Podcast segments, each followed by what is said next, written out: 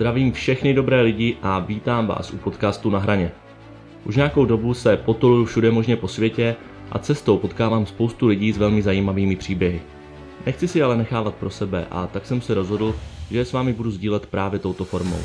No a protože mě nejvíc baví ti, kteří se tak říkajíc pohybují na hraně a někdy i za hranou zažitých zvyklostí, v jednotlivých epizodách uslyšíte primárně příběhy, které se tak trošku vymýkají normálu. Upřímně doufám, že vás rozhovory budou bavit a že vás třeba inspirují k občasným procházkám po hraně, které vám do života jistě přinesou trochu toho potřebného koření.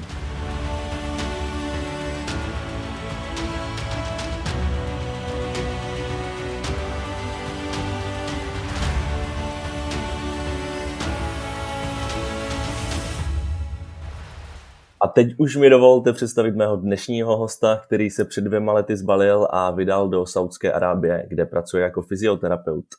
Je to ale také velký fanoušek do otužování, všemožných extrémních počinů, či třeba nudismu. Mým stěným hostem je tak trochu blázen, ale především můj dlouholetý kamarád Miroslav Žák. Vítej, Mirku. Ahoj Martine, zdravím tě. Salam alaikum. Mirku, všechny ty věci, eh, které jsem teďka o tobě vyjmenoval, ať už se jedná o život v Saudské Arábii nebo o plávání pod ledem, otužování, tak to jsou pro mě dost věci na hraně na to, aby se stal mým historicky prvním hostem. Takže bych ti chtěl poděkovat a pojďme rovnou na první otázku.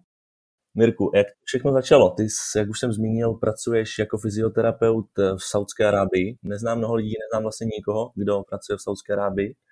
To je takový další příběh, ale známe se vlastně od vysoké školy, tak uh, asi tušíš, že jsme se bavili, že po, po, po škole vlastně jsem neměl úplně takovou tu standardní touhu někde naskočit a do nějakého systému, do nemocnice a tam prostě kročit čichty a dostávat nějaký peníze za to a tak nějak jako přežívat měsíčně.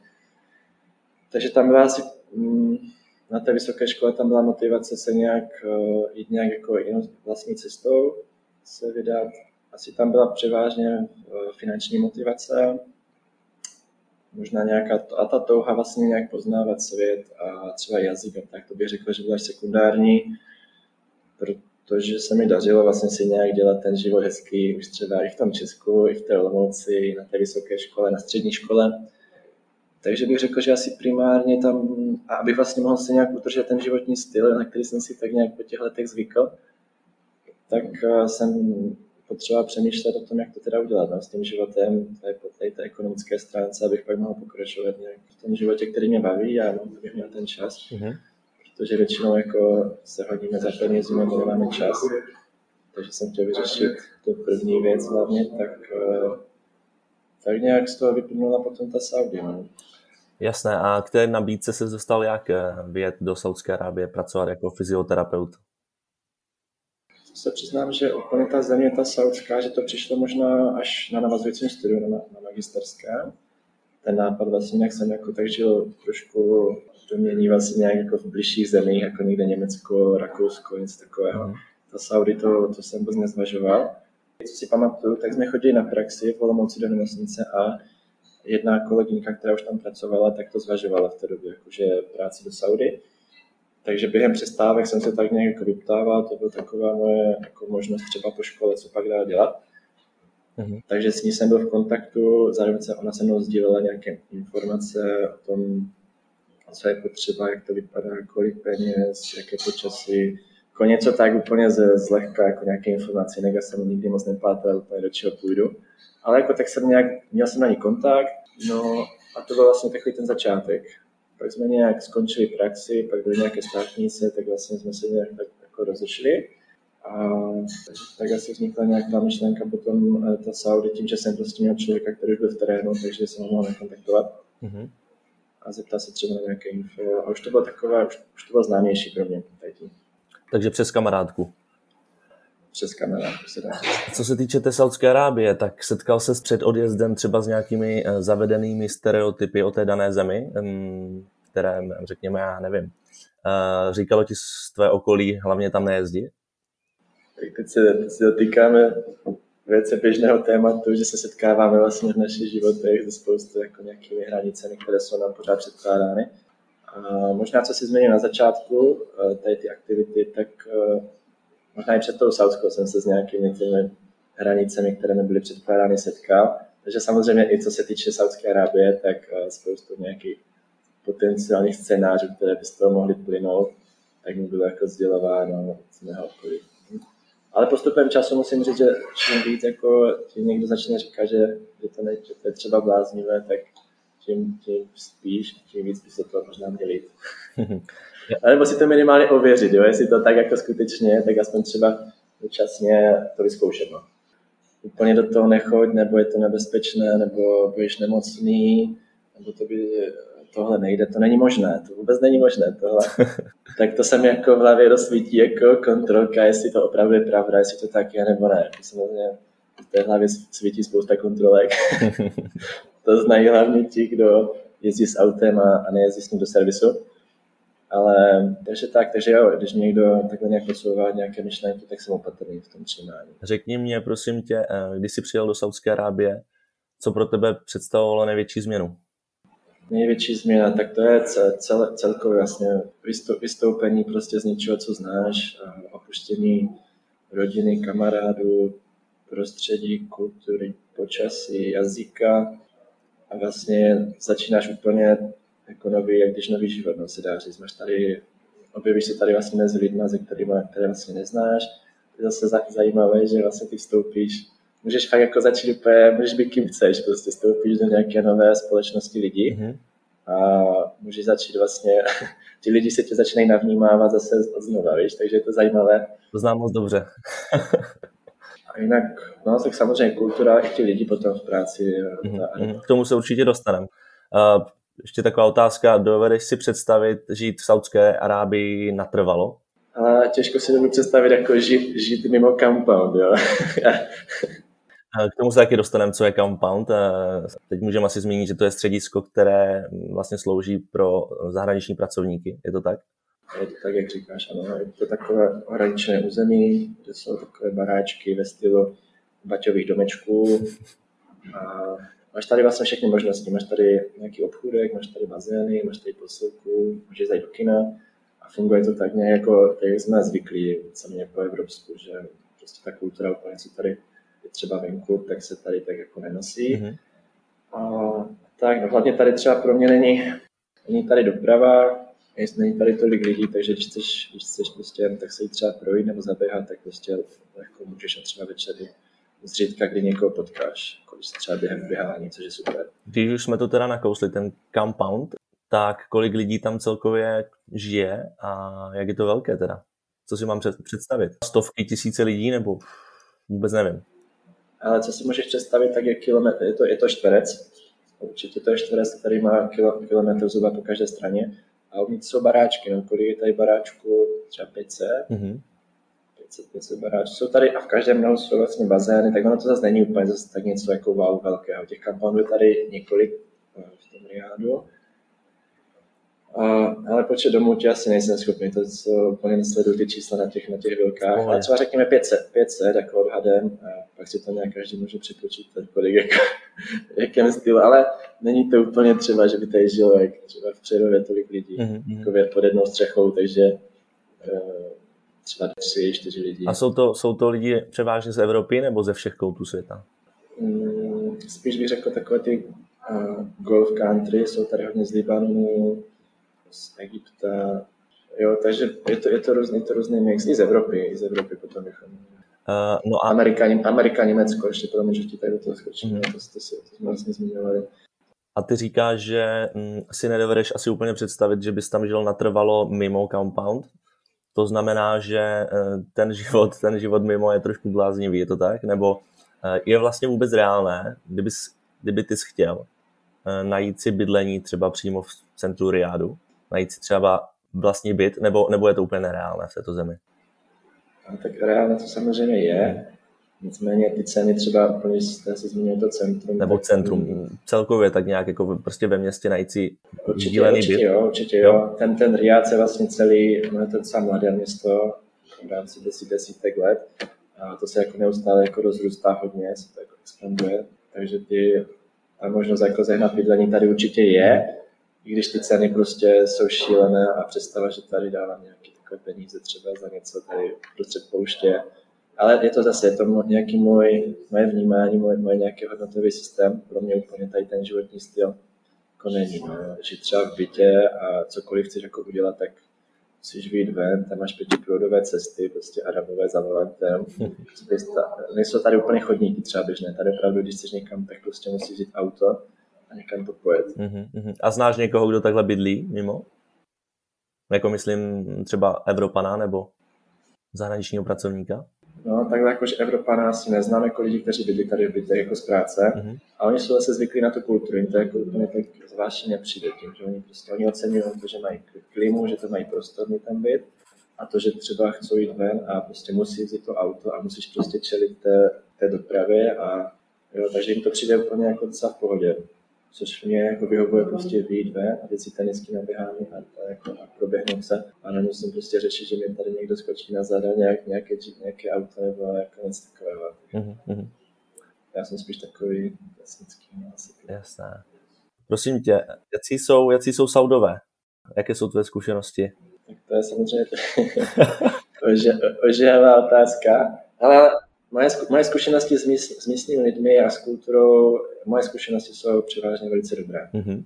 To vlastně můžu říct i jako s lidmi, které znám externě, i s pacienty. Třeba jsem měl možnost navštěvovat potom ty lidi doma, což je tak, už taky velice jako blízký kontakt s tou kulturou, takže moje zkušenosti, jak se, jak se, se, se ptáš takže určitě já mám pozitivní zkušenosti. Mm-hmm. Takže v práci pracuješ eh, hlavně teda s místníma a mimo práci se třeba s místními lidmi setkáváš?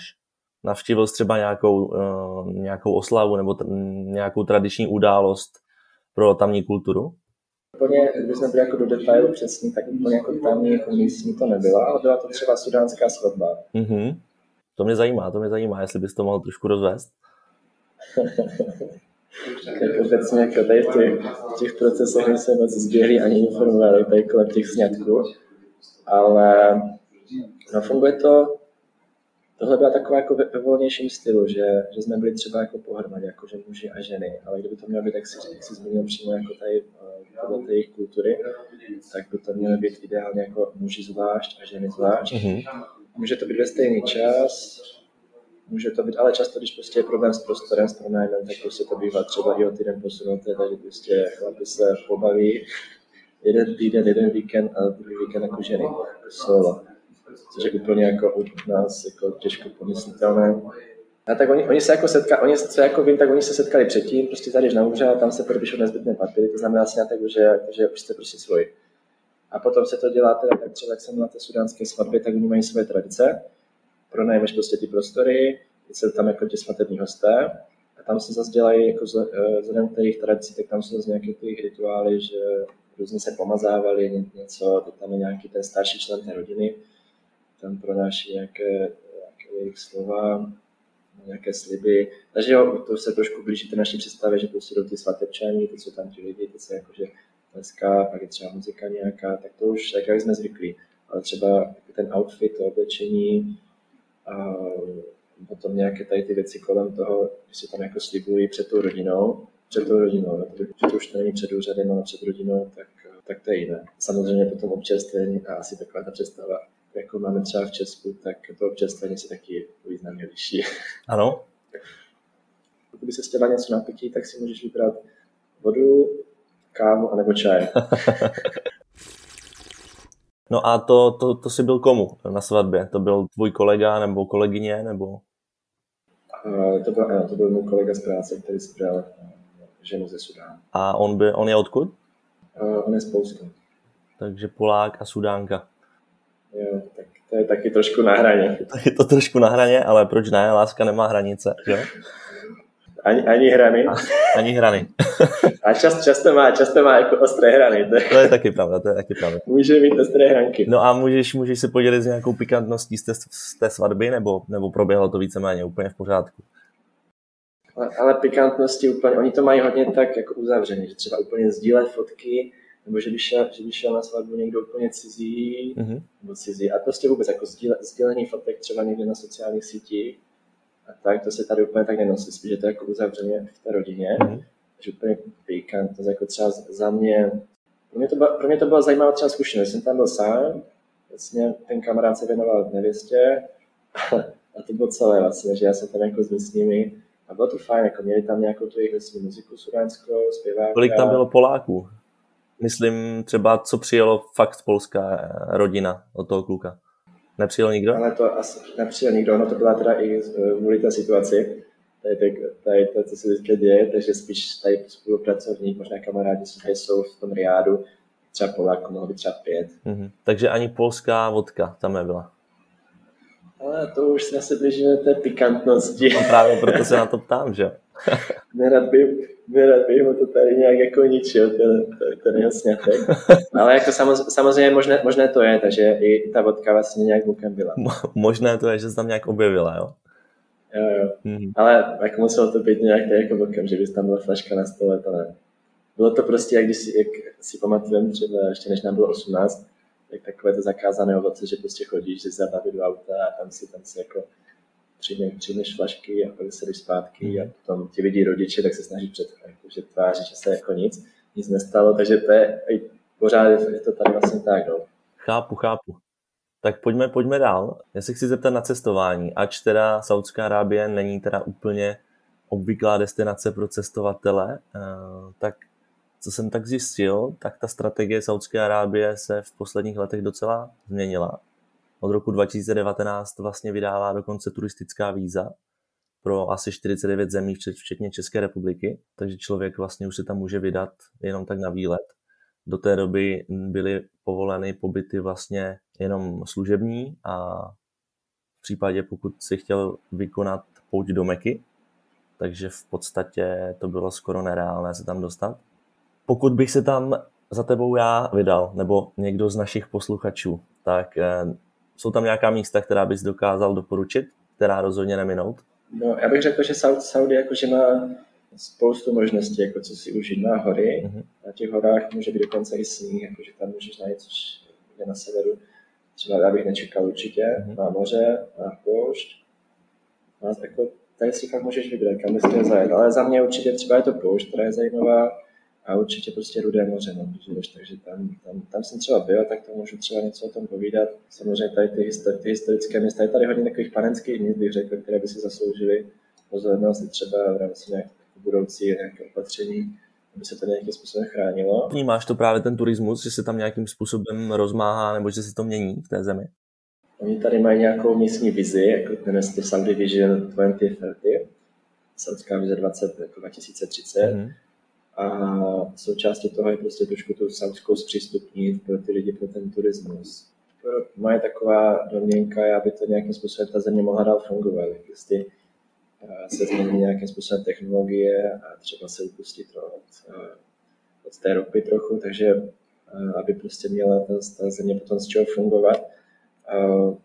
Místně, když se jich na to ptám, tak se nikdo netají, že taková ta inspirace tu berou prostě třeba z té Dubaje, z těch Emirátů, kde to prostě biznisově funguje, ten turismus a to, takže asi to je, asi to je jedna z těch myšlenek potom té, té země, třeba následovat tu Dubaj. No. I ten Riad, jako tak se nějak třeba říká, že časem, jako, že to bude Dubaj číslo dva, jako samozřejmě se všichni říkají modernější a to se ještě uvidí, ale jo, určitě zpřístupní tu zemi jedna z cest, potom jak tady udržet, uh, udržet ten biznis a ty finance, aby ta země prostě dál. Jasně, jasně. Eh, říkal jsi, že s místníma se o tom občas bavíš, tak, eh, tak těm to nevadí, že do země přijíždějí turisté? určitě, když vidí třeba Evropané jako, jako mě, tak eh, jak jsem řekl na začátku, že ti lidi jsou velice, velice milí, velice pohostinní, když jdeš k ním domů, tak prostě jídlo, pití, uh, super. Pak jsou tady samozřejmě jiné národnosti, jo? zase bych to úplně nechtěl, že jsou tak jako otevření každému, jsou tady prostě lidi kde z Filipín, z Pakistánu, kteří mají jako jiné trošku, jiné, jiné vnímání těch místních, jo? ale třeba pro ty Evropany, tak uh, oni si většinou myslí, jestli z Německa nebo z Ameriky, tak to bude já, to jsou otevření, takže to nesetkal jsem se s něčím jako negativním, že by někomu něco to, spíš oni jsou velice, velice milí, velice přívětiví. A pak, když jdeš samozřejmě víc do hloubky tady toho, tak uh, když se tak jako bavím s těma lidmi, tak jsou si vědomi toho, že potom bude to třeba těžší udržet uh, ty tradice, které třeba mají. Mm-hmm.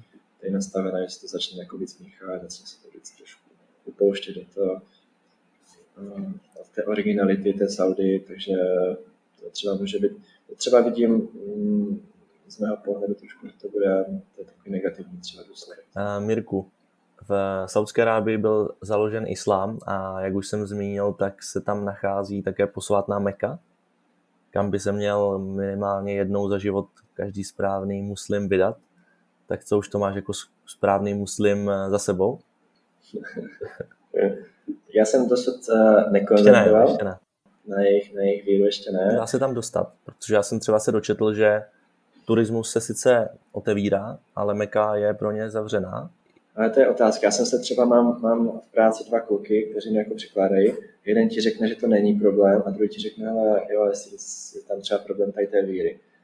Třeba pro křesťana asi, jestli to jde nebo nejde, nejsem úplně schopný ti říct, jako s jistotou, co, co, co vím třeba tak, že samozřejmě, když je nějaký ramadán, tak je to prostě je tam narváno, takže musíš nějakým způsobem se dopředu nahlásit tu návštěvu. A pro ten, pro ten vstup potom to vyžaduje nějakou speciální přípravu, že je tam nějaký outfit, tam nějaké oblečení, které... Uh-huh. A ty osobně, ty osobně navštívil jsi, nebo, nebo ne?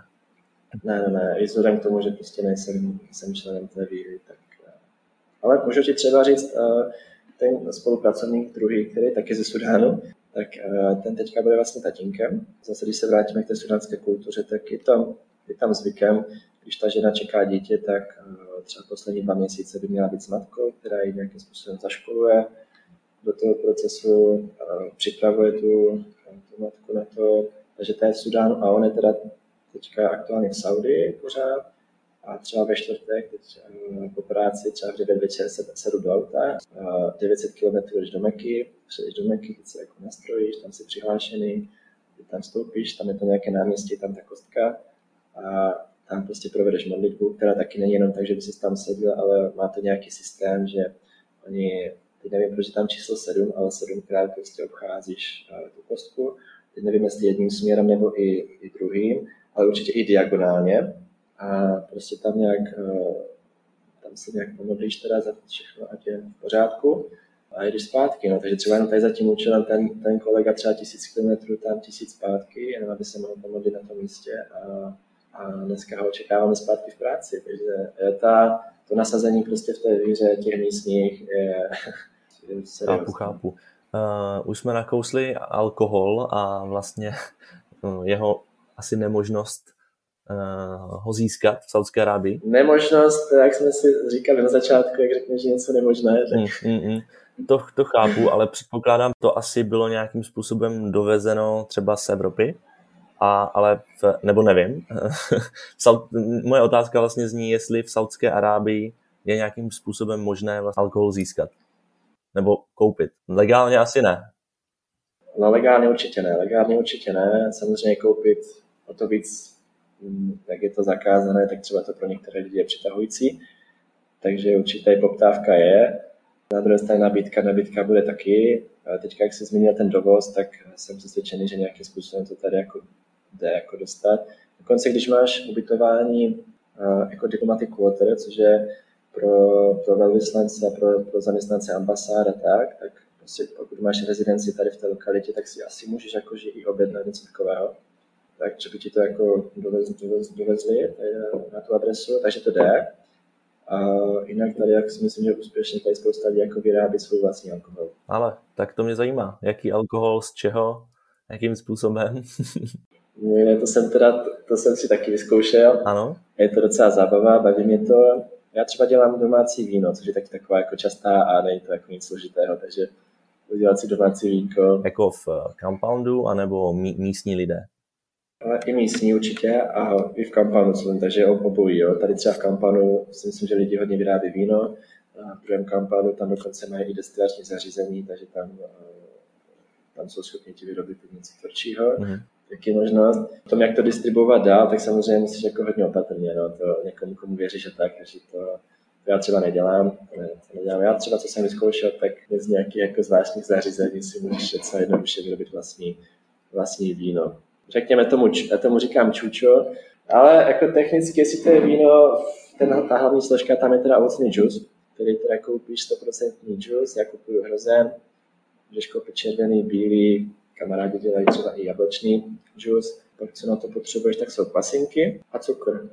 Pasinky a cukr. Když to chceš teda vzít ještě víc, uh, víc z víc profi, tak můžeš třeba jsem použil, se říká živ, živná sůl pro kvasinky, jo? dosud jsem to neslyšel, nějaká, asi nějaké minerály, které pomůžou z začátku nastartovat ty kvasinky, takže můžeš třeba živnou sůl použít a, a dáš to do barelu a čekáš. No. Mm-hmm. No a když chceš něco tvrdšího, tak tam, tam se používá co třeba za ovoce nebo? Z datle se dělá třeba pálenka? Asi by se dalo, jako všechno, co má v sobě cukr, ale s tímhle nemám úplně zkušenosti. Mm-hmm. Ale třeba kluci, jakože něco na způsob vodky, nějaký takový destilát jsou schopni ti vyrobit.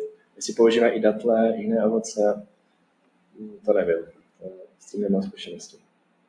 Pojďme dál. Co místní ženy? Je to vlastně vůbec téma? Ohledem na, na tu danou kulturu. Ale ženy jsou téma vždycky. no jasně, chápu, chápu, ale já nevím, no. Na ulici asi ani nerozpoznáš, jak ta žena vypadá, nebo?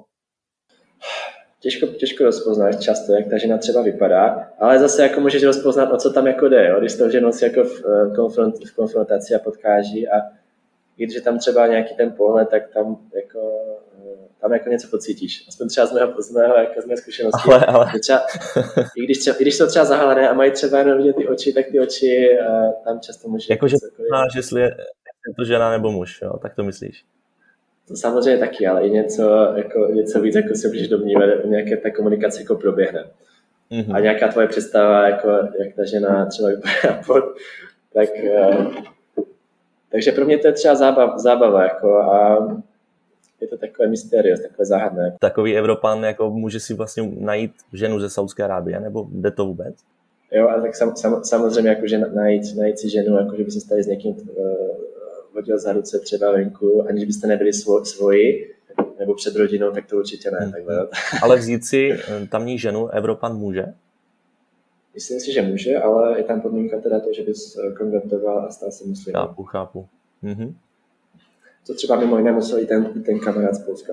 Jo, jo, jo. Mhm. Eh, zůstaňme ještě chvíli u žen a mm, vlastně u, to, eh, u toho jejich dress code. To mě, to mě zajímá. Co oni tam vlastně nosí? Já jsem si trošku zjišťoval, že ten, ten oděv jejich, že má spoustu forem.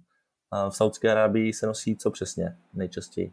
Teďka, abych, ne, abych nebyl přesný úplně, jak se to jmenuje, všechno asi si dokážeme představit, teda, že musí takový ten čer, černý habit. Já jsem si to vyhledal, tak já tě doplním, když tak. No, zkus. Burka, jestli se jmenuje tady ta, taková ta ninja přes tu hlavu. Ne, právě burka, to je ten největší extrém, kdy je žena zahalená úplně kompletně, včetně očí. A to se nosí třeba v Afghánistánu. A co jsem, co, jsem, co jsem si já vyhledal, tak eh, to, to, o čem mluvíš, ten šátek, který pokrývá vlastně jenom hlavu, se jmenuje niqab okay. A většinou je doprovázen abájí. Abáj, no, tak abáj, abáj znám a niqab jsem teda nevěděl, tak eh, to my tady říkáme jo. ninja style. Takže jo, ano, niqab, eh, kdy ty ženy jsou vidět jenom oči a burka potom to, no, to je ta žena celá zahálená. Takže tuto kombinaci najdeš nejčastěji. Taky ano. A nebo teda můžou být teda odhalené, záleží na tom, jak ta rodina, jak to má nastavené. Zase, jak vykonáváš úplně tu víru. Jasné, takže eh, zase doplním, odhalená tvář, to se pak jmenuje hijab. Hijab. ne, já jsem si to schválně vyhledal, vůbec, eh, vůbec jsem to nevěděl, tady tyto rozdíly jsem neznal. Říkal jsem si, že pokud někdo bude poslouchat, tak eh, že je to docela poučné. Ale burku teda kompletně, kompletně zahalenou, včetně očí, tam najdeš, nebo ne? Najdeš, není to tak jako problém. Určitě najdeš. Je to někdy, je to někdy sranda, se dívat vlastně, jak ty ženy s tou bylkou chodí po tom supermarketu a jako studují tam, vybírají tam ty produkty a, a luští tam tu cenu a přitom mají jako přitahanou tvář. Mm-hmm. Nebo když třeba jdeš autem a vidíš tam ty ženy, jako, které řídí. Teď jsem zapomněl, jak se jmenuje, burka to není ten hijab, ne hijab. Nikab nikáb, tak jak, jako řídí ty ženy vlastně s tím nikábem, mají tam tu škvírku na oči. no to je šílené, no. Možná ne, ne úplně bezpečné za volantem. Ale tady obecně jako není úplně bezpečí na těch cestách. A, ale jako musím říct že ty ženy asi řídí opatrně určitě než ty Saudové. Pomalej, jo? Pomalej, obezřetněji, tak jako s respektem na té cestě. Takže se hodně troubí na ně když se třeba troubí, že třeba jo, prostě oni jsou ti Saudové honem, honem a jako tady se troubí pořád, jako na každého no, hned. Není, taky to není úplně jako nás, když u nás zatroubíš, tak už jako... Právo silnějšího, že jo? Je ohej na střeše, už jsi fakt jako hodně, hodně naštvaný. Ale tady tak uh, je to běžné. Třeba stojíš na křižovatce, stojíš první, je tam červená a hned jakmile se rozsvítí zelená nebo oranžová, tak už za tebou prostě někdo troubí. Jsem si říkal, dlouho jsem to nechápal, říkám, co byla, jako proč. A je to často kvůli tomu, že stojíš na křižovatce i teda, když ti řidiči místní nestojí, tak pořád vlastně mají telefon v ruce. A když stojí na křižovatce, tak skoro vždycky mají telefon v ruce, tak ten za tebou tě upozorní, že prostě, že bys měl položit ten telefon a měl bys jet. Takže takhle to vnímají místní, takže nevnímají to úplně jako, jako u nás, nějakou úplně agresi, ale spíš takové jako jo. tak, taktní připomenutí, jako hele, hele, vole, jeď. Pojďme k dalšímu tématu, které mě, které mě hodně zajímá. Já ti tady vyjmenuju pár šíleností, které jsem si o Saudské Arábii vyhledal a chtěl bych vlastně, abys následně okomentoval, jak to vnímáš ty, nebo jestli si myslíš, že třeba ta země už v posledních letech eh, dle tvé zkušenosti se dostává z těch šíleností trošku dál a třeba, že to jsou už jenom jako výjimky. Uvidíme, uvidíme, jaký na to budeš mít názor. Mm, týká se to lidských práv v této dané zemi. Oba se asi shodneme, že ač, jak říkám, třeba v posledních letech se to lepší, tak, eh, tak lidská práva nejsou úplně na nejvyšší úrovni v Saudské Arábii. Já ti tady uvedu pár, pár příkladů, které jsem si vyhledal a které mi přijdou vlastně úplně nereálné. Tak pojďme na to. Teprve v roce 1962 bylo v Saudské Arábii zakázáno otrokářství a ještě rok poté žilo v otrockých podmínkách zhruba 300 tisíc lidí. Jsme teďka čerstvě jako probírali, jsme byli na večeři se spolupracovníky, tak to bych řekl, že určitě reálné je. Donedávna tady mohl jako pořídit otroka co bylo zajímavé, co mi zmínil ten kamarád, který teda ze Saudy, tak ta informace asi na něco stojí. Byla tady nějaká žena, teď jsem zapomněl to jméno, která se snažila vlastně osvobodit tady ty otroky, dát jim prostě možnost svobody a napsala o tom knížku.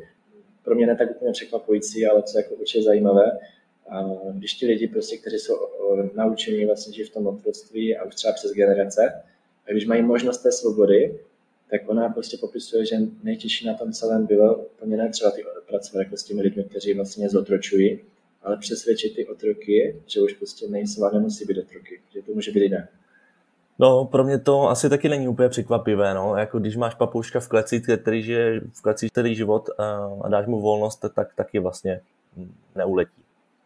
Ale a prostě ono se to, tak trochu se to dotýká třeba i toho tvého podcastu, že se snažíš asi trošku da, tahat ty lidi trošku za tu hranku, a rozšiřovat vlastně tu, tu realitu, kterou můžou vlastně, kterou můžou žít, mm-hmm. tak je to těžké, no, někdy úplně vytáhnout ty lidi a třeba jim ukázat něco nového, že to jde jinak, že to jde třeba lépe. Určitě to s tím souvisí, no, jako myslím si, že ten koncept je stejný, no. A jak říkám, úplně mi to nepřekvapuje, ač, ač to vlastně slyším poprvé, ale dává to smysl, dává to smysl, no. A ta, ta kniha nebo tady ta žena, eh, to bylo asi těsně předtím, než, než se to zrušilo, takže někdy v 50. 60. letech asi předpokládám. Je to možné, jako tady to úplně nejsem v tom kovaný, tady v té historii, ale co můžu doporučit třeba, tak jmenuje se to, ten, film se jmenuje The Queen of Desert a je to taky nějaké odvážné ženě, která tady navštěvovala prostě ty různé řekněme, klany nebo tady těch skupiny předtím, jako já se bavím třeba těch 50 let zpátky a snažila se vlastně pochopit tu mentalitu, protože ono to oni často mezi sebou neměli úplně dobré, dobré, dobré vztahy, takže ona, ona byla žurnalistka, a, tak tady prostě na webloudech tady prostě křižovala poušť s nějakými ještě lidmi, kteří ji podporovali a snažila se vlastně pochopit tu místní kulturu a vlastně ten, ten mindset, to myšlení vlastně tady té kultury, která taky je vlastně součástí Saudy. A potom třeba o, o pár kilometrů dál prostě dalších nějakých jako lidí, kteří taky žili podle nějakých vlastně scénářů. Tak je to určitě třeba pro pochopení, tak uh, The Queen of Desert, mm-hmm stojí za to se podívat. Super, díky za tip. Pojďme k dalšímu bodu. V roce 2020 bylo v Saudské Arábii zrušeno trestání byčováním.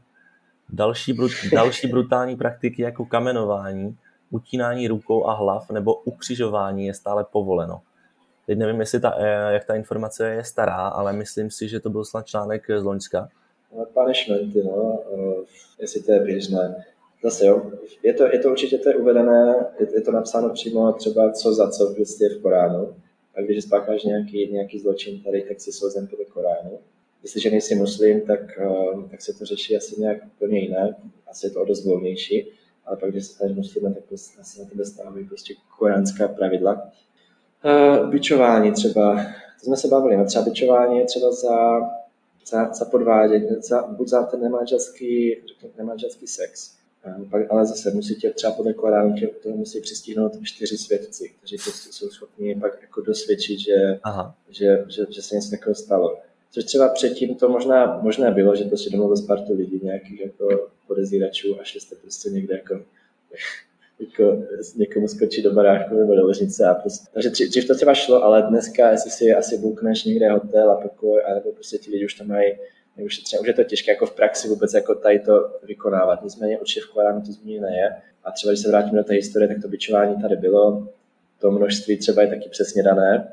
Takže třeba nemáš žádný snětek, nemáš žádný závazek a prostě došlo k něčemu takovému a chytí tě u toho čtyři svěci a prostě možná jsou tam ještě další podmínky, ale není to úplně tak jednoduché, aby tě samozřejmě zmrskali tady. Ale jako určitě se to stávalo, možná se to někde děje. Pak je to třeba, když nemáš ten závazek, tak je to za 100 rambičem a je to veřejně, aby prostě se dalo na vědomí těm lidem, prostě jestli smilnil. Za alkohol je to 40 ram, jo? Za alkohol je to 40, 40 ram bičem. Tak to se dá vydržet, ne? to, za to, to za to stojí. to se vyplatí. No ale je to teda veřejně, aby to teda sloužilo k té veřejné nápravě, to, to určitě. Uh, takže to bičování, ten stoning, potom to kamenování, uh, to určitě se taky odehrávalo v dnešní době taky je to komplikované, už jako vzhledem dalším. Tak jako ta, mění se to, možná tady jsou některé kouty, kde prostě to eh, je pořád platné. A to kamenování to teda bylo pro ty lidi, kteří mají, mají závazky, jestli buď ženatý nebo je vdaná a prostě dopustí se nějakého směnění tak a, a chytnou tě toho nějací svěci, tak pak je to, tak je to kamenování. No tak, aby jsme byli úplně přesní, tak eh, dle informací, které jsem našel, tak vlastně to bičování bylo uh, loni zakázáno, takže oficiálně už, už se to asi neděje. Další věc. Eh, velkou diskriminaci zažívají především ženy. Teprve v roce 2018 jim bylo povoleno řídit auta a obecně je pro ně velmi těžké najít si práci. A těch, těch věcí, které, které pro ně jako jsou obtížné v té zemi, je asi daleko víc. No. Eh, v roce 2002 mě zaujal tady tento incident. Byla znásilněná žena odsouzená k dvěma stům ranám bičem protože se pohybovala sama bez mužského doprovodu a podle logiky saudského soudu si tak znásilnění přivodila sama.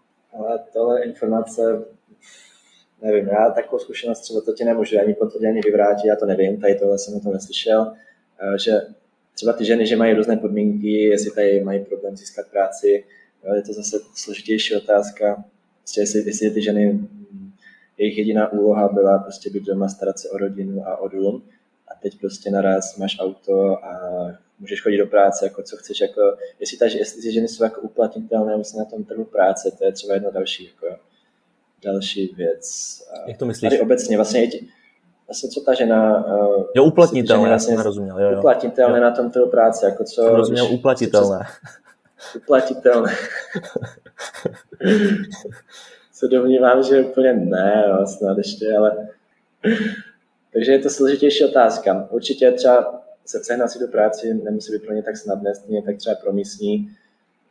Moje takové, můj takový dojem, takovou tu serióznější práci, možná jsou tady samozřejmě sauští biznismeni, kteří dělají, jako jsou, jsou dobří v tom, co dělají, ale jinak se tady snaží prostě zapřáhnout a vzít si takové to know-how od těch lidí, kteří jsou prostě z jiných zemí. Mm-hmm. Jo, potom tady mají lidi na nějakou takovou tu údržbovou práci, to jsou lidi z třeba z těch Filipín, z Pakistánu a tak. A myslím si do nedávna prostě, že úplně tady spousta lidí prostě Saudu žila jenom tak prostě, že, že prostě byli, že měli, že měli to saudské občanství. Nějakým způsobem to tady fungovalo, ten, ten systém těch dávek, prostě měli prostě ještě z předešlých generací nějaký, nějaký majetek, takže úplně třeba nebylo nezbytné něco, něco, něco dělat, jako pracovat, jak tomu říkáme my. Já jenom se doptám teda veřejného byčování se teda nikdy neúčastnil. Nebo křižování. Ale křižování ne, ale zase ne, ne, nemusíme chodit tak daleko, jako ten kamarád, se kterým probíráme tady tu místní kulturu z práce. Ten se třeba účastnil, no, ten se účastnil veřejné popravy. A za co to bylo? Je to jednoduché, oko za oko, zub za zub. A to probíhalo normálně jako v Riádu, někde na náměstí veřejně, jo? Ale je tady přímo způsobené k tomu náměstí, jmenuje se to Chop Square, Chop, Chop Square. A tam je prostě místo, kde se, kde se tady to vykonává, tady ty tady ty tresty. A to, to se ví prostě jako předem, jo? že to tam bude probíhat a může, každý se může přijít podívat. To, to mi přijde může se každý přijít podívat. Nezvrácené teda, ale... A je docela zajímavé, že třeba na tom samém náměstí, kde prostě probíhají takové věci, tak třeba, když jako není problém si myslím. A tu, tu informaci jsem si jako ověřoval od místních, že prostě druhý den se tam třeba prodává ovoce. jo, je to tak, je to, je to zvláštní. A... Hele, a to, to proběhlo useknutím hlavy, nebo, nebo jak, jak to proběhlo? Game of Thrones, klasika. Game of Thrones, jestli znají posluchači nebo ty Game of Thrones, mm-hmm. tak se to dělá vlastně v šablí nebo to teďka nevím ten, ten správný název, prostě mečem. Přijde dodávka, je tam nějaký koberec, asi záleží potom na tom prostoru a dělá se to na kolenou, máš tam prostě nějaké poslední přání, které chceš, poslední sdělení. Většinou to je v pátek, a protože to je vzhledem k té kultuře, k tomu náboženství, je to, nějak, to nějak specifický den a většinou to je odpoledne, vlastně, kdy to je po nějakém, oni vlastně pětkrát denně se modlí, tak jestli to je po nějaké té třetí, čtvrté, páté modlitbě, prostě se domodlí, dohrajou myšity a jde se prostě vykonávat spravedlnost. Ty osobně šel bys na něco takového, já osobně teda asi, asi radši ne, ač teda věřím, že je to taková jako fakt šílenost, kterou neuvidíš jen tak někde. No, tak je to hrana, no. Je to velká, je to hranka. velká hrana, no. Ale já jsem zase takový, jako, že se snažím v tom životě teďka tu, tu zodpovědnost, ale že pak, když se jako usvědčí ten člověk, že někoho, někoho zabil, tak úplně nemá s tím problém, jako se jít asi podívat se na to, že zaplatí jako za to taky tím životem. A on je zase, jo, zase uh, ten jeho pohled je na to jiný, protože on je prostě muslim a je to v Koránu a se na jednu stranu jako z toho jejich úhlu pohledu to zní jako logicky, je to prostě dané, uh, to, je, to, je, to je kamarád ze Sudánu. A je to zajímavý člověk, jo. ten třeba je zajímavé, že on se zajímá o Korán a současně vlastně čte Bibli. Jo, takže je schopný, a je zároveň ještě jako, jako otevřený diskuzi, tak je to mm-hmm. super se s tím mhm. o tom bavit. A samozřejmě pro nás to zní jako hrozně, ale to zní to barbarsky a takové tresty, ale mm, věřím tomu, že pro ty místní, že to má svoji logiku, prostě no, mají, mají to nastavené jinak. No rozhodně. No a ty, ty jsi teda nakousl um, oko za oko a zub za zub. To je právě jako další věc, co jsem se dočetl, že existuje v Saudské Arábii takzvané vykoupení viny za vraždu, že vlastně pachatel se může vyhnout trestu, pokud zaplatí rodině oběti částku, kterou si rodina sama určí. A další věc, eh, za smrt ženy se platí pouze poloviční obnos oproti usmrcení muže. To je možné s tou ženou, to nevím úplně stopru, ale jako asi to je možné. A s těmi tím vykoupením, jako to třeba ze zkušenosti, co jsem se ptal, a co tak, tak to jo, to určitě je možné.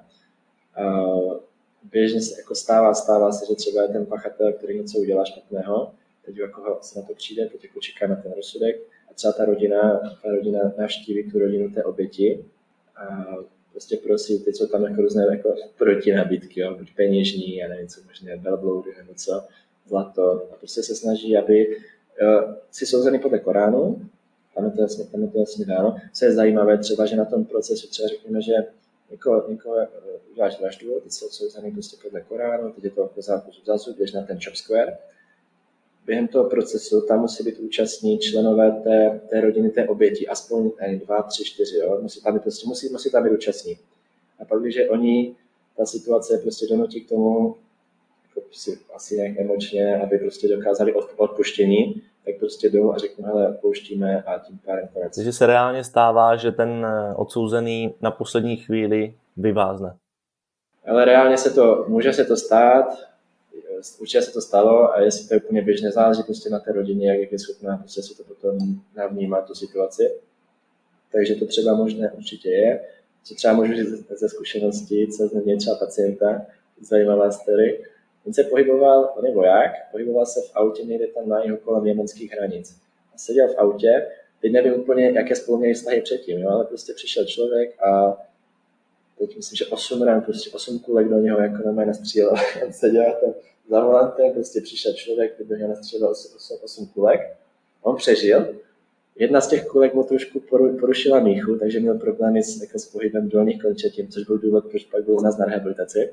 A on věděl, kdo to udělal. On věděl, kdo to udělal, teďka nastoupil na tu rehabilitaci, jeho jediným cílem je prostě pomstit se. Mm-hmm. Prostě to, ale proč to, proč to taky říkám, že uh, ta rodina vlastně toho člověka, on se chce pomstit, takže ta rodina toho pachatele, ten, který vlastně to postřelil, tak už jako za ním byla fyzicky a prostě prosila o odpuštění a dával mu proti nabídky jako šílené peníze jo, pro nás, jako miliony. Miliony, aby prostě, miliony. A, mil, mil, miliony, miliony v českých kačkách.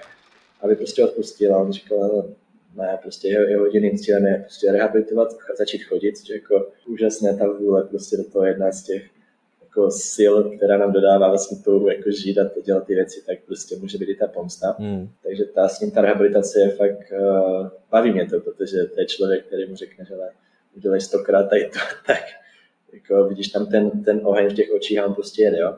A má tam prostě tu touhu vlastně té pomsty, jo. Takže jo, jo, jak jsi říkal, něco s, s těmi tresty a že tam je potom nějaké smlouva vykopování, takže určitě to jako běžné je. A tady u toho případu tam byl jaký motiv toho, že ho postřílel? To nevím, jo, to úplně tu před, předchozí historii, co mezi sebou měli, to nevím. Mm-hmm. Ale zase nebral bych to tak, že úplně bych tady někoho děsil, že tady někdo začne střílet. Jo? Určitě tam něco mezi nimi bylo, nevím přesně co. Když ještě, ještě chviličku zůstaneme u těch lidských práv, eh, co se týče zahraničních pracovníků, tak eh, já jsem, já jsem se dočetl, že, že nemají vlastně sociální, politická, kulturní ani ekonomická práva. A jestli tohle stále platí, co to pro tebe znamená? sociálně, kulturní, politická. Mm-hmm. Asi jako, že asi nemůžeš nějak zasahovat do těch kultury. Což, prostě jako eh, nemůžeš nic, no nemůžeš tam asi předpokládám začít podnikat. Určitě, jestli chceš si otevřít svůj biznis, tak uh, nemůžeš, musí to být zaštítěné. Ne, mě spíš, mě spíš zajímalo jako ten tvůj pohled, uh, jestli ty se cítíš tam jako v, pohodě a uh, jestli ne, nejsou tvá lidská práva utlačována, jestli tě nemám přijet třeba zachránit. Ne, takhle. uh, Ale jednou jsem se cítil utlačen, když jsem šel třeba utlačen. Šel jsem do obchodu a měl jsem kraťasy, jo. Ale byla to zase moje, pak jsem si to uvědomil, že prostě respektovat tu kulturu je, je v pořádku. Já jsem třeba kraťasy a kolena nejsou úplně jako OK, když ti jdu vidět kolena. Tak jsem byl, byl jsem upozorně, zase záleží kam jde, že není to úplně všude a i potkáš místní Saudy, kteří tady chodí v kraťasy a v řadka. Ono se to mění hodně rychle. Aha. Záleží prostě na nějakom, koho potkáš tady. No. Takže dostaneš upozornění a jede se dál dostaneš upozornění, že bys měl třeba opustit ten shopping mall, co jsem třeba dostal já, od nějakého tam sekuritáka, jo. A nebo tak já jsem si tři, ty, ty kraťasy jsem si stáhl jako až třeba na, na úroveň kolen, jako že ti jde vidět kousek zadku, ale nedou ti vidět kolena, tak to je asi OK. Takže já jsem to nějak, já jsem to nějak rychle proběhl ten shopping mall a pak už jsem pak třeba, když už někam jdu, tak si dám, dám si něco pod kolena už je kvůli tomu respektu k té kultuře, takže jo. No tady to, tady to rebelství mě docela zajímá na uvozovkách rebelství. Už se setkal se třeba ty osobně s nějakou eh, místní alternativou nebo nějakou formou odporu eh, zdejších pořádků, řekněme, jako, já nevím, třeba lidí vyznávající jiné náboženské vyznání, popíjení alkoholu, nebo třeba mládež poslouchající západní hudbu, nebo lidi jedou prostě striktně podle, eh, podle té dané kultury a bojí se vlastně vůbec nějakých, uh, nějakých odlišností, protože ví, že by byli asi uh, nehezky potrestáni. Ale tady na tu otázku by ti asi odpověděli různé generace jinak. Ta mladá generace, která tady je teď, tak prostě ten, uh, ten internet, sociální média, tak to prostě vytváří vlastně ze všech lidí skoro plus minus podobné jako z mého pohledu oběti. Takže ta mladá generace, ta určitě tady ty hodnoty má jinak, takže tam co se zmiňoval hudbu, myslím si, že jsou otevření i ty zábavy, alkoholu, prostě tam je to klasika, jak, jak očekávám. Pak máš starší gardu, která to bere jinak, která by na to měla určitě jiný názor a jde za co prostě by tě pukajerali. Ale mění se to a to je, jak, jsem, jak jsem třeba zmínil, ta Saudi třeba může a, a předpokládám, že ztratí prostě tu originalitu, takovou tu tu panenskou neposkvrněnost té země a té kultury, prostě ta nová generace takové hodnoty zdaleka nebo Mění se to hodně rychle, hodně rychle se ta saudská mění. Pojďme, pro, pojďme k té tvé práci. Jaké jsou vlastně hlavní rozdíly mezi prací fyzioterapeuta v Česku, kde si vlastně tuto práci taky vykonával, a v Saudské Arábii? Záleží, jak se na to koukneš. Ale ty pořád všechny bolí záda, pořád jako se, ty bolesti jsou, jsou stejné. A ty příčiny té bolesti vlastně jsou často taky jako velice podobné.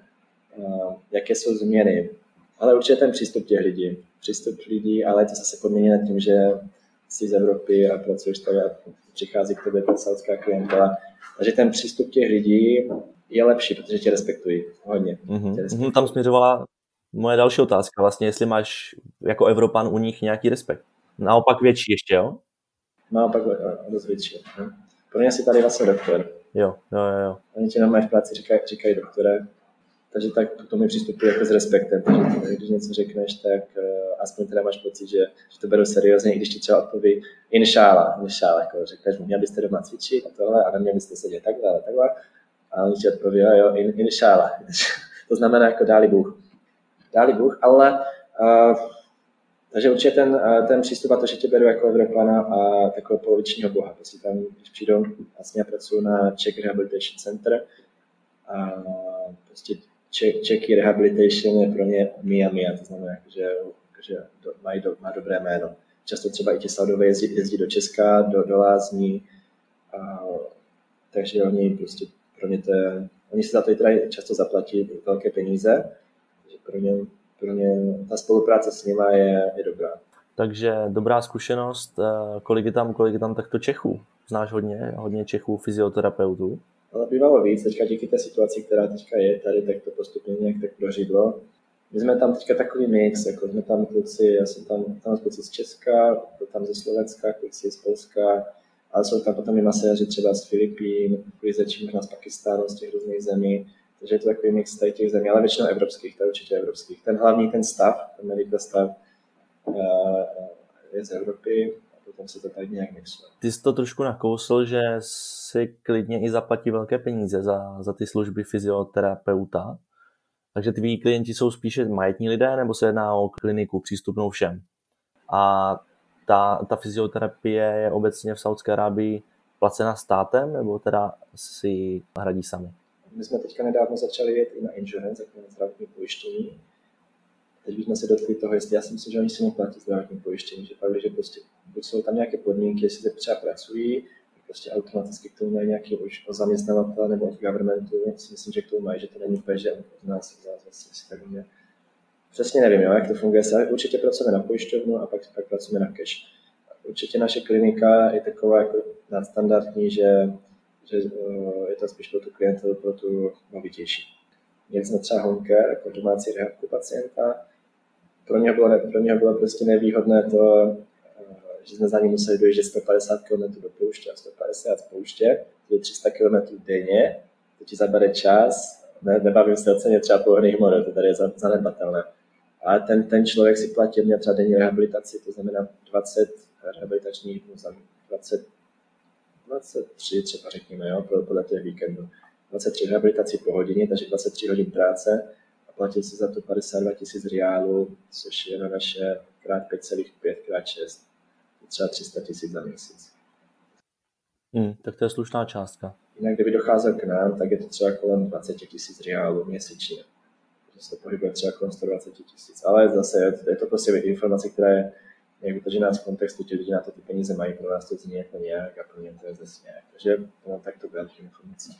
Takže vy máte kliniku, kam lidi docházejí, ale mm, zároveň máte fyzioterapeuty a ty jsi jeden teďka z nich, kteří jezdí ke klientům domů.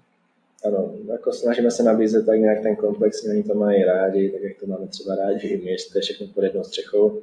Takže prostě přijdou zároveň, jak jsem říkal, pro mě obtížně představit na co tady jako chceš dělat, tady jako horko a takže se pohybuješ pod střechou pak, že se můžeš pohybovat pod střechou, že ti ještě někdo tam dělá něco příjemného, tak, eh, tak je to super. Takže oni tam mají prostě bazén, mají tam masáže, mají tam odpeky, mají tam fyzioterapii, mají tam elektroterapii, jako spoustu, tady ty, ty, ten servis tam mají tam kavárnu, takže pro ně to je takový jako příjemný relax.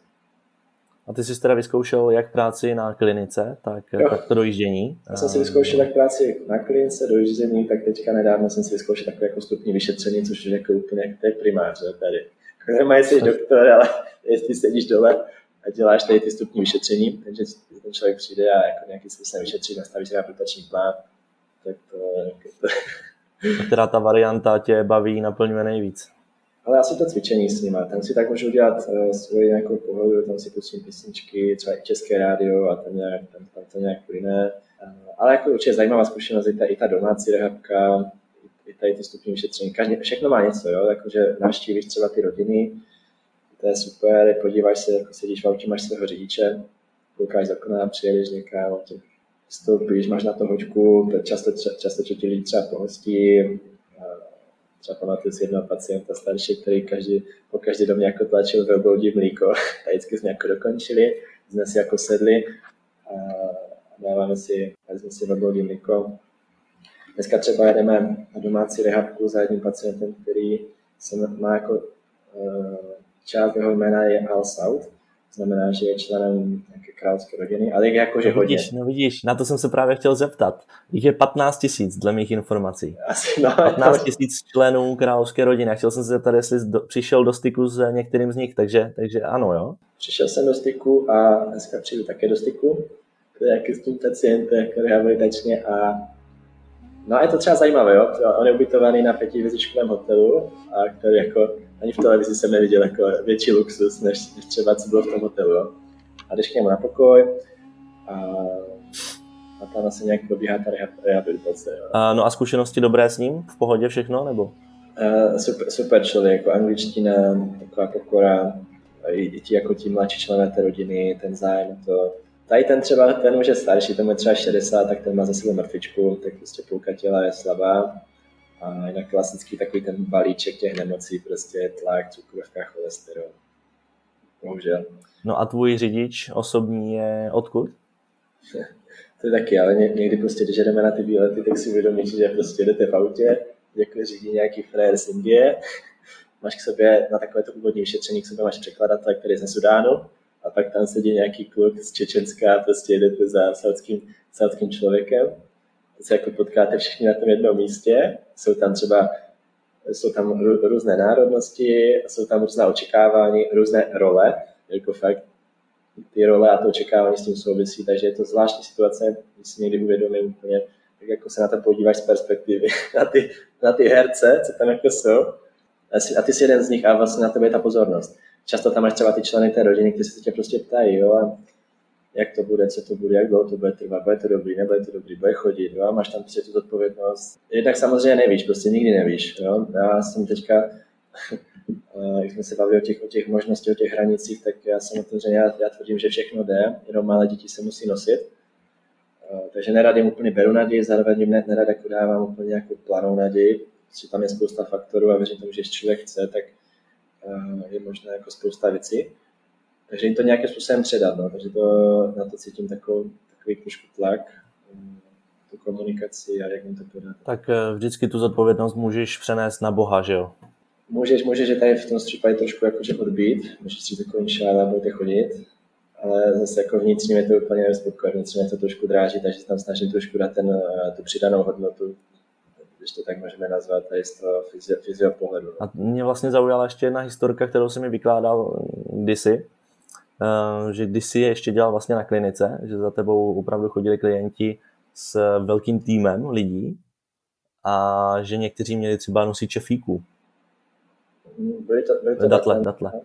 Byli třeba skončili jsme rehabku, teď on jakože buď zavolal, zavolal většinou na jako neuská úplně, přišel, přišel, většinou to byl člověk z Filipín a měl takovou zlatou dozičku. Většinou to jsou datle přímo toho člověka, toho pacienta, který prostě je nějak zámožný, většinou má nějakou farmičku, tam se prostě chová prostě, co potřebuje k životu.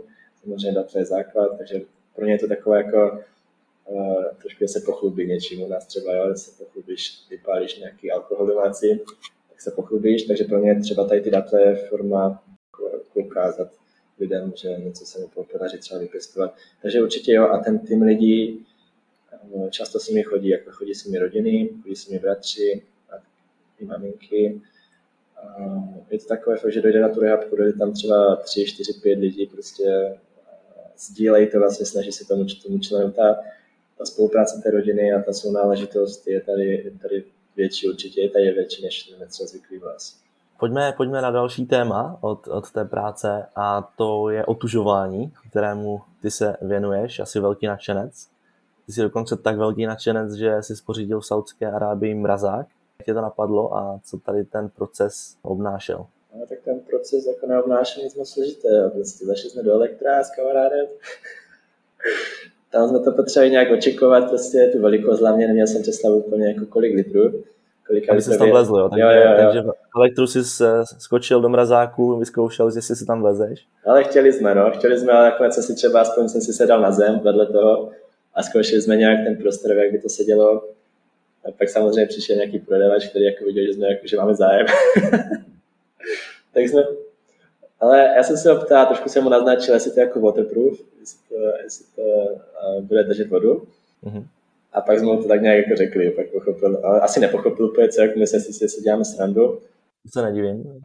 Ale jinak jo, takže jsme koupili mrazák, dovezli jsme ho domů, ještě jsme to posychovali, tím jsme dali silikon vlastně do, do, těch, do těch spát, aby drželo. A teď je to asi rok a půl a funguje to stoprocentně, je to super věc, každému doporučuji. Jestli je něco, co můžu málo, málo doporučit, tak, tak je to mrazák do každé domácnosti. Kolik, kolik tam má ta voda stupňů a jak často se otužuješ, po případě jak dlouho tam třeba vydržíš? Voda, uh, snažím se tam držet, aby tam byla nějaká krusta ledu, většinou je tam takový prst, prstenec kolem, takže ta voda má kolem mě. Snažím se chodit každý druhý den, většinou to střídám, běhání, běhání, mrazák, běhání, mrazák, běhání, mrazák. Takže každý druhý den, jak často, snažím se těch 15 minut. 15 minut, jo. A počkej, kolik říkal teda, že má, že má ta voda stupňů?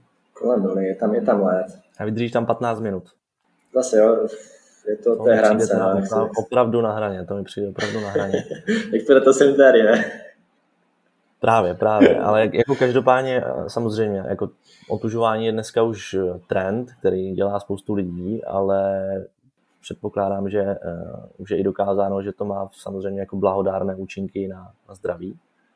Ale jako 15 minut ve vodě, která má okolo nuly, je to ještě vůbec zdraví prospěšné? A zase záleží, jak si to, podle jak k tomu přistupuješ, jaký k tomu máš vztah, tak k tomu věci, tak k té věci obecně, prostě, když uh, děláš něco, co je třeba mimo tvou komfortní zónu, tak to vyžaduje nějakým způsobem nějaké odhodlání, nějaké nastavení, aby to mělo nějaké trvání vůbec, ta tvoje aktivita do budoucna v rámci nějakých let. V tom potřebuješ uh, vidět nějakou hodnotu, potřebuješ věřit v to, co děláš. A to ti vlastně dává jednak i tu sílu, tu vůli a to samotné to přijímání potom té nekomfortní situace, ve které se nacházíš, zároveň to, to samozřejmě působí na tvou psychiku a psychika, prostě psychosomatika je napojená na, na biologické procesy v tom organismu, takže pro někoho to může být vysoce stresující jo, a něco úplně šíleného, takže ten může zareagovat jinak, ale z mého pohledu, pak, když si na to nastavíš prostě tady ten počítač v té hlavě a děláš něco, o čem jsi přesvědčený, že to je dobré pro tvoje tělo, tak uh, si myslím, že potom, jako jestli to je jestli 15 nebo 5 minut, nebo co, jestli ten čas. Není to o tom čase, já si myslím, že kdyby někdo tomu chtěl přistupovat ideálně, já tam trošku tam dávám, já tam mám takové to chlapské ego, že tam je ten čas prostě, no, jdeš podle času, ale ideálně prostě subjektivně vnímat to tělo, jestli už je to moc, nebo poslouchat to tělo, být jako vědomý si to těch procesů a když tak, tak prostě se necítíš OK, tak, tak přerušit. Tak z toho, co vykládáš, tak to asi neděláš jenom pro blaho těla, ale vlastně taky třeba pro blaho hlavy a psychiky. Určitě, určitě.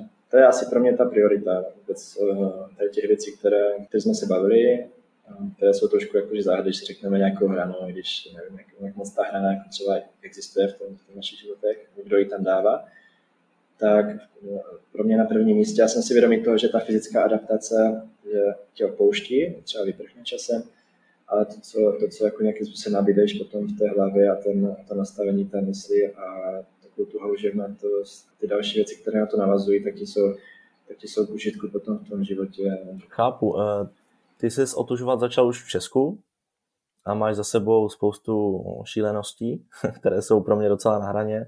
Třeba výšlap na sněžku v kraťasích a bez trička. Poděl se o své zážitky z tady těch štací. A tak eh, Samozřejmě turistika vysokohorská je jedna z možností, jak se otužovat. Je to taky trochu specifické, není to úplně není to, to samé, to je, jako když jdeš třeba do vody, tělo na to reaguje jinak, je tam jiný časový interval, je tam jiná intenzita, ale za to je to prostě delší. Samozřejmě zase, jo, když trvá to nějakou dobu, takže hodně ti pomáhá to zase uvědomit si to tělo. Úplně to třeba nepodcení, že se necítíš. Třeba nemusí se hned jako cítit jako promrzle, třeba horní končetiny ale automaticky podat si vědomí každé jako nějaké niance, která se mění, nějaká zatuhlost, nějaký diskomfort, tak hned prostě uh, pohyb, pohyb hodných končetin, zahřát se trošku, rozdýchat něco.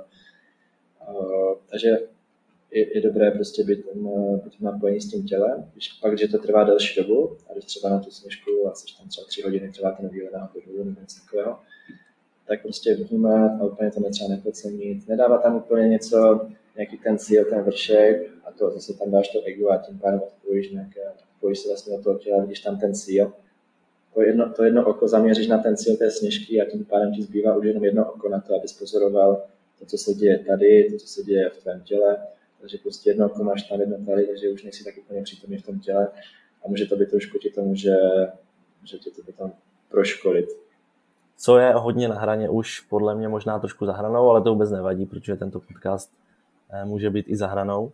Tak ty, ty jsi vyzkoušel vlastně i plavání pod ledem z díry do díry. Není to, není to už trošku nebezpečné a jak vlastně ta vzdálenost z díry do díry byla dlouhá?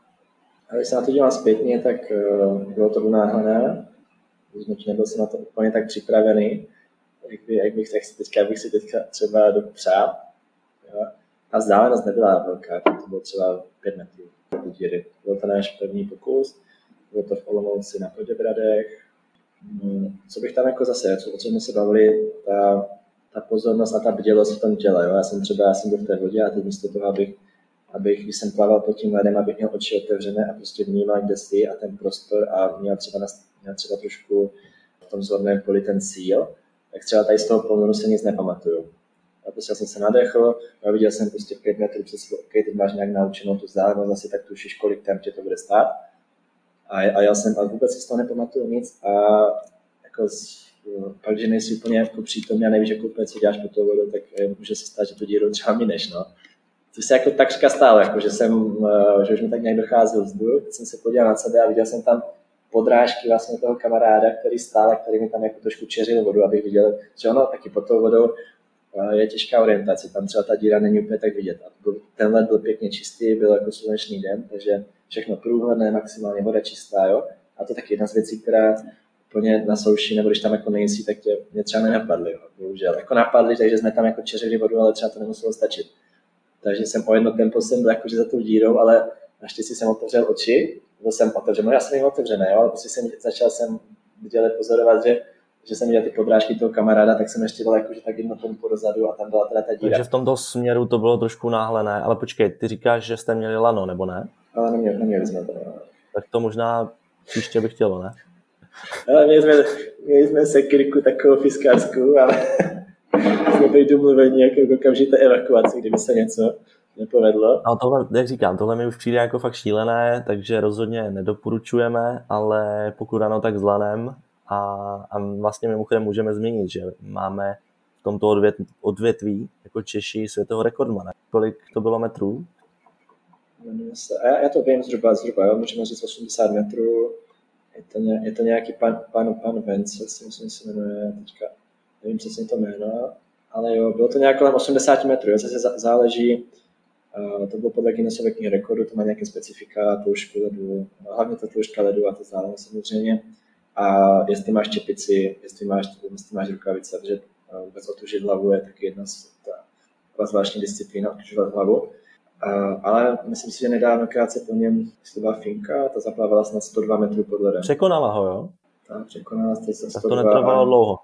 Ale zase jo, musíš tam zohlednit to, jestli tam jestli měl vůbec tu čepici, teďka nevím, bylo, je to, není to úplně, nejsou to ty, ty, ty dva totožné výkony, to, co ti dva předvedli. Ale jako do nedávna to byl Wim Hof, který zaplaval 60, tady Borec z Česka zaplaval 80, jo, takže pořád ty hranice a to vůbec bych bych se asi nezatěžoval, abych se držel toho, že spousta věcí je možných a nedával bych si úplně nějaké.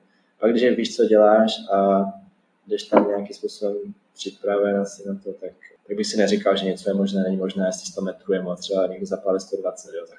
Určitě. Uh, pojďme, pojďme dál od uh, otužování k dalšímu extrému a to jsou dlouhé tratě, běhání dlouhých vzdáleností, které ty rád provozuješ a vím, že vlastně rád běháš, ale že to není jenom o tom samotném běhání, ale o různých pokořování met a taky sebe sama. Běháš i v Saudské Arábii? Jsem za to rád a vděčný, že se mi daří tady pokračovat uh, ano, v tom běhání tady. A, a není to mm, to počasí, není to trošku překážka? Zase ten, ten, to schéma je vlastně úplně to samé, jo? zase něco překážka, musíš zase jít, jo? Takže jo, je tady, může to zdát jako překážka, je tady horko, tady brutální horko někdy, takže chodíš ráno, kdy je, kdy je chládek? to přesně ne, to já jsem uh, líný na to stávat, což je jedna z, z příjemných věcí, že tady nemusím stávat, jo. Tady stáváme třeba v těch 9 ráno, už třeba venku je 40, Takže chodím, jednou týdně se přiznám, že teda chodím uh, odpoledne, jestli tak jako dívám zhruba v jednu, ve dvě, ve tři, prostě, je to největší horko, a jinak přes týden po práci chodím, chodím večer. Když třeba i v pořád jako ten večer, třeba teďka přes léto máš 37 stupňů. Chodíš i v největších horkách teda? Chodím i v největších to znamená, horkách. To znamená kolik? To znamená, že máš třeba ve stínu teďka bylo 46. To znamená na sluníčku, kamarád měl třeba hodinky u bazénu, tak tam to ukazoval třeba 78. Na sluníčku, že může být. Je to taková sauna, je to taková sauna. Ale jde to. Jednou jsem teda zůstal, já tomu říkám, že jsem zůstal uvařen na trati. Měl to překvapivě rychlý konec. Jsem se, cítil jsem se dobře, jo, běháš tady kolečka prostě po kampanu, jak, jak, jak pako, po asfaltu ještě. No, co se stalo? Nebyl jsem prostě asi to, to tělo nějak v ten den na to nebylo ready, nebo, ale zase první, jedna z prvních věcí, která mi začala odcházet, prostě ta byla ta mysl. Tam jak začneš, začal jsem nějak počítat kolečka, kolik ještě kilometrů, něco, jo, prostě začne ta hlava, ta mysl, a to začátek konce. Takže zastavil za nemohl dál. Bylo to rychle, bylo to třeba během kilometru jsem byl úplně jako, že jsem sedl pak na zadek do stínu a byl jsem rád, že jsem došel do obchodu pro juice a vůbec po schodech, potom šel jsem spát, jsem vyčerpaný, ale rychle. Cítil jsem se třeba prvních 4 km, 5 jsem se cítil dobře a pak třeba na 6 jsem jako vyhořel jak papír. No. Takže říká, že to hlavně ta psychika, a fyzicky to tělo to zvládá? Fyzicky to tělo tady nějakou tu porci, jo, není to, běháš třeba 40 minut, to trvá, běháš kolečka, třeba 7,5 km běhám. Takže tady tu, tady, tady, tu, tady tu vzdálenost moje tělo je schopné většinou, většinou dát. I tady v těch podmínkách, o čem to je zase, zase si v nějakém tom pohybu, si v nějakém nastavení té hlavy. Zase neměl by se úplně zaměstnávat příliš tím cílem, měl bys být zase spíš vnímat to tělo, jo, jak se cítíš, vnímat dýchání. Je třeba zajímavé, že loni, když se byl poprvé první rok, tak když třeba běhat po takovém horku, tak někdy jsem třeba smrkal krev. Máš prostě porušenou tu sliznici toho nosu, dýcháš, snažím se dýchat převážně nosem, třeba aspoň u nás, ale tady jsem tak nějak pochopil, OK, tak to třeba není úplně jako ideální, tak třeba dýcháš tak jako na půl, dýcháš, dýcháš nos, pusa, nebo někdy třeba jenom pusu. Čistě z toho horka, jo? Čistě z toho horka, pravděpodobně. Teďka se mi to nestává, jo? takže zase něco, nějaká informace, nějak si to uvědomíš, zpracuješ to, dýcháš trošku jinak. A, a jde to. Zase, jo, ten problém zmizí, třeba letos jsem to zatím ne, ne, nepostřehl. A tak, takže snažíš se vlastně pořád nějak kontinuálně vůbec s někým, něčím moc nelámat hlavu, s nějakým koncem nebo s počasím. Ideálně se tak trošku jako hibernovat, uspat se v té hlavě a nechat to tělo jenom. Úplně tam nedávat něco, jo, že něco chceš, jo, ještě kolik kilometrů, protože pak to tělo v tenzi a nedaří se, úplně to tak jako nefunguje. Což se mi třeba potvrdilo i, i teďka v bazénu, snažím se nějak jako zlepšovat to plavání pod vodou. Tam jsem se taky snažil jsem se vždycky jako splývat nebo to trošku tlačit, aby prostě tu vzdálenost uplaval, jako jo, v tom bazénu.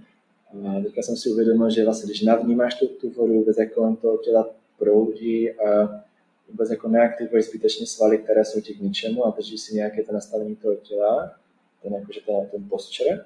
A vnímáš hlavně tu vodu a tu ekonomiku a tu plynulost toho pohybu a sklidníš se a nemyslíš na to, že chceš doplavat tam, tam že chceš doplavat. A jenom tak, když třeba kachličku za kachličkou a vnímáš prostě tu kapacitu toho, toho vzduchu, kterou máš, tak je to o moc naší, o moc naší a třeba zaplavu to a úplně, úplně s nás. Takže jak se říká spěchej, spěchej pomalu, tak uh, to si mi potvrdilo třeba po toho spěchej pomalu zbytečně jako nebuď úplně v křeči nebo že honem, honem někam, ale uvolni se. Teď je otázka, jestli tato strategie je vhodná i když plaveš pod ledem. ale určitě, já jsem přesvědčen o tom, že ta, že ta bochta, která zaplavala těch 100 metrů, tam uh, to vnímání té vody a to splývání je, je nejdůležitější, že ona musí úplně se sklidnit a jak jako, to je taková meditace, prostě pod tou vodou, jestliže meditace nějaké sklidnění mysli a na, jako vnímání toho vlastního těla, tak třeba tady ten sport vlastně může být jedna z cest, jak meditovat. Mě zaujalo ještě to, že ty se vlastně rád potápíš, máš vlastně licenci, pokud se nemýlím, a v Saudské Arábii se spotápěl dokonce sežralky. Já vím, že jsou přeceňovaní, nebo respektive jako nebezpečí, které hrozí sežraloků. Zároveň nevím úplně, jestli bych se odvážil skočit do vody sežraloky.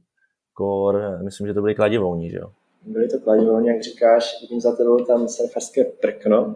Je to zase, je to, jiný, je to jiné vnímání, když jsi na hladině, jsi na prkně nebo třeba plaveš a nevidíš jako po tu vodu.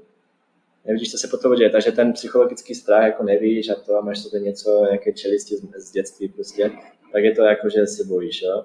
A věřím tomu, že ty zvířata prostě ten strach a takže to dokážou jako rozluštit, ty to dokážou vycítit. A když tam ještě máš nějaké pohyby, tak může se stát, že, že, si, že si něco nepovede. Ale když jsi pod tou vodou, tak jsi zase sklidněný a je to, prostě vidíš to, jsi v klidu, je tam důležité ten, ten, ta řeč toho těla úplně nedělat něco takového a určitě tomu, jako, že se k němu najde otáčet třeba zády, to může daleko jinak, jako většinou se, jsou, se říká zvědavá zvířata, což platilo třeba i v případě těch kladivonů, že jako tak připlávali se na nás podívat, bylo jich tam asi pět. Jak byli daleko od vás? Myslím si tak 10 metrů mohli být. To bylo zajímavé, jo? potopili jsme se dole na takovou hranu, jako pod, pod hranu toho korálu a tam máš prostě potom už máš tu, tu hloubku. Jo? A teďka ty větší ryby se připlávají podívat na ten korál, asi se zvědavostí lovit, nevím. Tak jsme čekali vlastně, klečili jsme na tom dně, čekali jsme na ty žraloky. Teď je dobré se samozřejmě i sklidnit, zbytečně tam nedělat ruch, i vyfukovat ten vzduch, což je zase, eh, my jsme se mohli dotknout toho tématu toho freedivingu, že tam zase vidíš ten podmorský svět, vidíš trošku jinak, že tam prostě klid a ne, nerušíš tam úplně tím dýcháním a těma pohybama. No ale jako podařilo se nám tak nějak tam v klidu a, a jako připlávali tam ti kladivolní. No já jsem se k tím pak chtěl ještě víc přiblížit, ale oni se teda lekli a potom, potom odplavali dál. Jak byli velcí?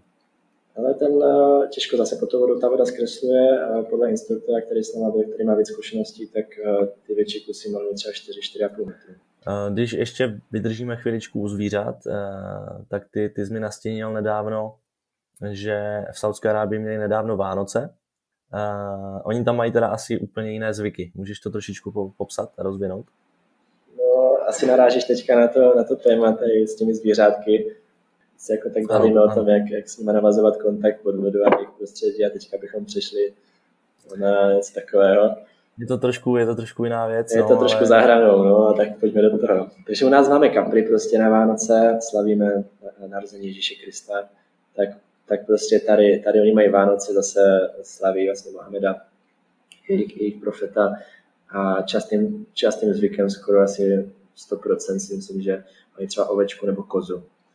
To znamená, že se sejde rodina, jsou tady třeba i jako místa různě v poušti, kde si můžeš jako rezervovat takový velký stán, kde máš prostě všechno potřebné tady ke zpracování to, třeba té ovečky koupí se většinou živá, udělá se prostě takový family, family meeting, zajde se do pouště, tam se prostě celý den, jak u nás třeba zabíjačka, jo. Takže oni tady třeba mají tady během těch Vánoc, koza. kozička, kozička, ovečka. Je to třeba zajímavé, nekonzumuje, nekonzumuje se krev. Což jako mi zase přijde docela v pořádku, protože vlastně ti místní to potvrzují, jakým způsobem ta krev eh, se říká, že je nositelkou duše, tak úplně třeba jako u nás se dělá prdelečka, že se zabije prase a tak se takhle jako pumpuje ta krev a tak se míchají ty kroupy, tak se třeba konzumuje ta prasečí, tak eh, tady se to třeba nedělá. Co dneska? Dneska je pondělí? Neděle. Dneska neděle. Tak eh, ve středu tady ve čtvrtek tady byl nový rok. To znamená, teďka tady bylo, teďka máme rok 1443. Takže ty žiješ v minulosti. Takže zdravím tady posluchače. Ve středověku. Teď už to dává smysl.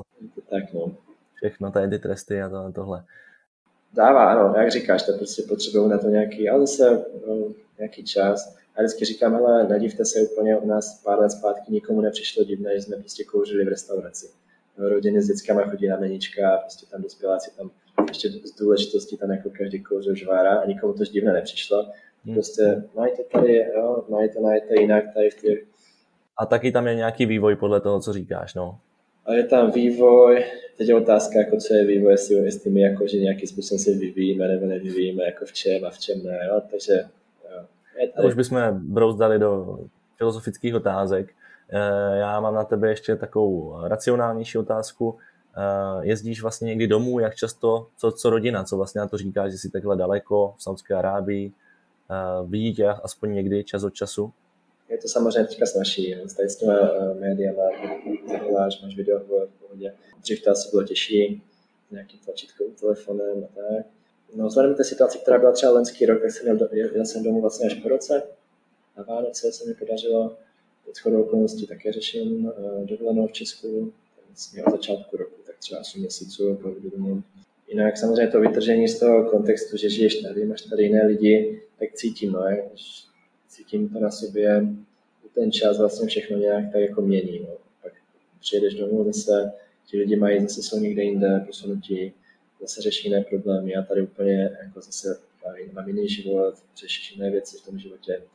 Takže tady na, tu, na tu stranu to cestování jednak ti otevírá obzory, a jednak ti zároveň třeba některé věci zase zavírá v tom životě, některé vztahy prostě vyšumí, jsou noví lidé, takže je to tak celého, teď nevím, jak bych to popsal, no. Někdy to, někdy, může to být i náročné, jako vrátit se zpátky, asi se už nikdy nevrátí zpátky do toho prostředí, ze kterého se jako odjížděl. A to je vlastně moje úplně poslední otázka. Jaké jsou tvé plány vlastně do budoucna? Jak dlouho třeba plánuješ zůstat v Saudské Arábii? Jaká je tam vlastně teďka situace s ohledem na koronavirus? A plánuješ se vrátit třeba do Česka, do Evropy? Nebo už, už tam zakořeníš na, na stálo? No, určitě, co teďka, čím teďka žiju takovou vizi, tak bych se chtěl vrátit, vrátit do Česka. A mám kontrakt do, do března příštího roku a potom je mým teda plánem zakotvit v Česku. Aktuálně teďka bych ti takhle řekl to moje nastavení té hlavy a tak, že aktuálně bych se chtěl vrátit domů a chvilku být prostě doma, kde, kde jako to prostředí znám a tak si nějak udělat zase tu domácí pohodičku. Mirku, tak já ti moc děkuju, že, že jsi přijal pozvání do historicky první epizody podcastu Na hraně. Přeju ti všechno dobré, hodně štěstí a doufám, že se brzy uvidíme ať už v Česku nebo třeba v Saudské Arábii. Já ti děkuji za pozvání, ale rád to někdy zapakuju, mě se hezky. A díky i vám posluchačům. Doufám, že jste si rozhovor užili stejně jako já a pokud ano, budu se na vás těšit zase příště. No a kdybyste se chtěli podívat na Mirkovy fotky či videa, mrkněte na Instagramový profil podcastu s uživatelským jménem na.hrane. Mějte se a u příští epizody naslyšenou.